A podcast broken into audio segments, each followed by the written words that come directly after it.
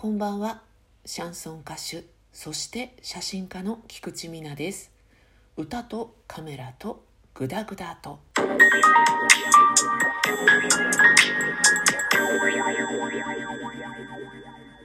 見たい映画があるのですが単館上映。そして始まるのが夜ということでどうしようかな。悩んでいる私ですが皆様いかがお過ごしでしょうか？そうなんですよね。なんかね選んでるわけじゃないんですけど見たい映画が単館上映になりがち。そして、えー、ミニシアターとかにもなりがちな女でございます。生まれながらのマイノリティでございます。という感じなんですけれどもその点この間見た福田村事件は珍しくイオンシネマとかでやってたからね。取り扱ってる題材が人種差別とか非差別部落童話地区の差別とかそういったデリクエイトな問題をテーマにしていながらイオンシネマでね見れたというのはとても良かったですわ。結構ね近いところにあるんですよ。だからちゃっちゃと行ってちゃっちゃと見てくるみたいなことができて本当に良かったなと思ったんですが今見たい映画はですね新宿のケーズシネマというところでやっていたんですがそこにどうしても行かれなくてさらに遠くね吉祥寺辺りまで行かなきゃいけないっぽいんだよな。どうしたらいいんだ？ということで今もまだ迷っているという感じです。皆さんは最近見て面白かった映画とかありますかね？おすすめとかあったら教えていただきたいかなと思ったりしておりますがえーと今日は珍しくコスメの話コスメティックの話を 相変わらずの一人上手満載でお送りしておりますが、えー、コスメの話をしようかなと思うんですね。私はそんなにコスメ好きっていうかそのコスメオタクみたいな人いるじゃないですか。いろんなの買ったりとかシーズン限定品とか買ったり新製品が出たらすぐ試したりそういうタイプではないんですよまあお化粧はするしやれば楽しいけどっていう感じですよね。うん、なんか新しいの買ってきてさ特に出かける予定もないんだけどメイクして遊んでみるとか試してみるとかそういうことは全くしないタイプですね。なんですけど昔昔あるところに じゃなくて昔バリバリ ADHD のお友達がおりましてね。今はちょっとお付き合いなくなったので分かんないんですけど当時は買い物依存っぽいところがあってめちゃくちゃ買い物するんですよ。でかつお仕事がねヘアメイク系だったんですね。だからメイク用品とかもごちゃまんと思っててプラスそういう人のとこってなんか集まってくるんだよね。お客さんから使ってもらいたいなとかこれ2本もらっちゃったからいるみたいな感じで自分でもごちゃまんとかっていっぱい持ってるのにそこにこう頂き物がねプラスされてもうコスメの山その他にも洋服とか、まあ、いろんなものの山を形成していたんですけれどもその子から心機一転断捨離をするのでもらってくれということで、まあ、私が物欲しそうに見てたっていうのもあるんでしょうけど山のように化粧品とかもらってきたんですよ他のものももらったんですけど化粧品はほんとすごくてあの大きい段ボールに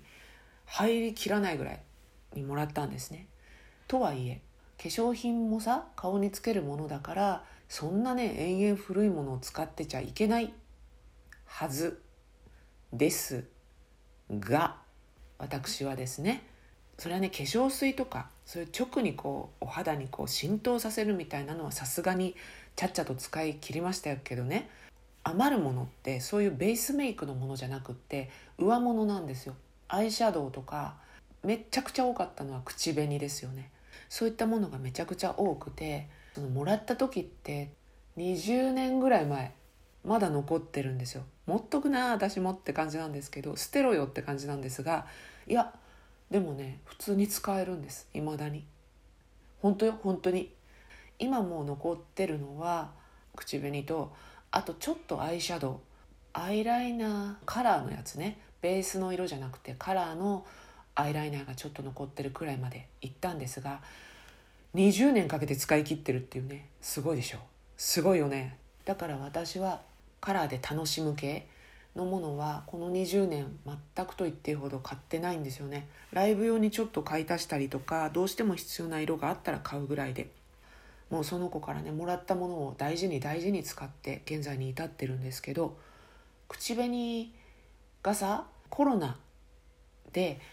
マスクになったら全然しなくなりましたよね。でチークとかもしなくなった時期があって今はね復活させてますけどもうマスクでずっといなきゃいけない時期外すっていう選択肢が認められない時期はマスクが汚れちゃうだけだからチークも口紅もせずという感じで生きていたのでまあそこはね予定より全然減らないっていう感じになっちゃって。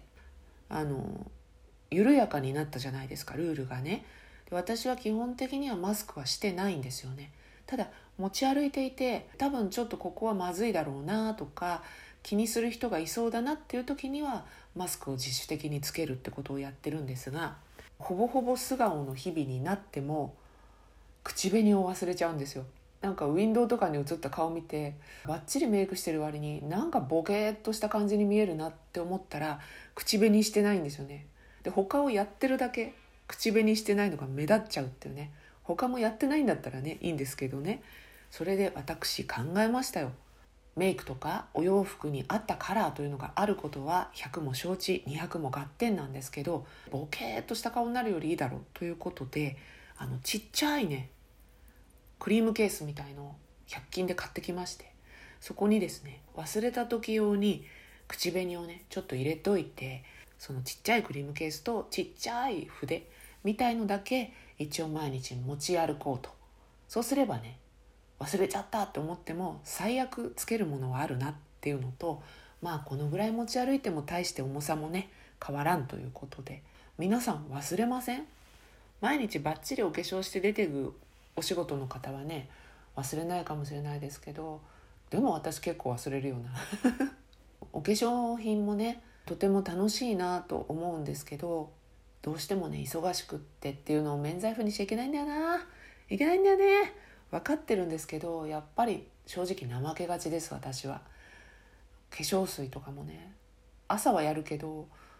お風呂上がりとかやらないでそのまま寝ちゃったりとかするのでもうなんかいけないんだよね。であのシートパックとかもやらなきゃやらなきゃって思うんだけど面倒くさくってたまにしかやらないみたいな感じでもうねさすがに将来まずいと思っていて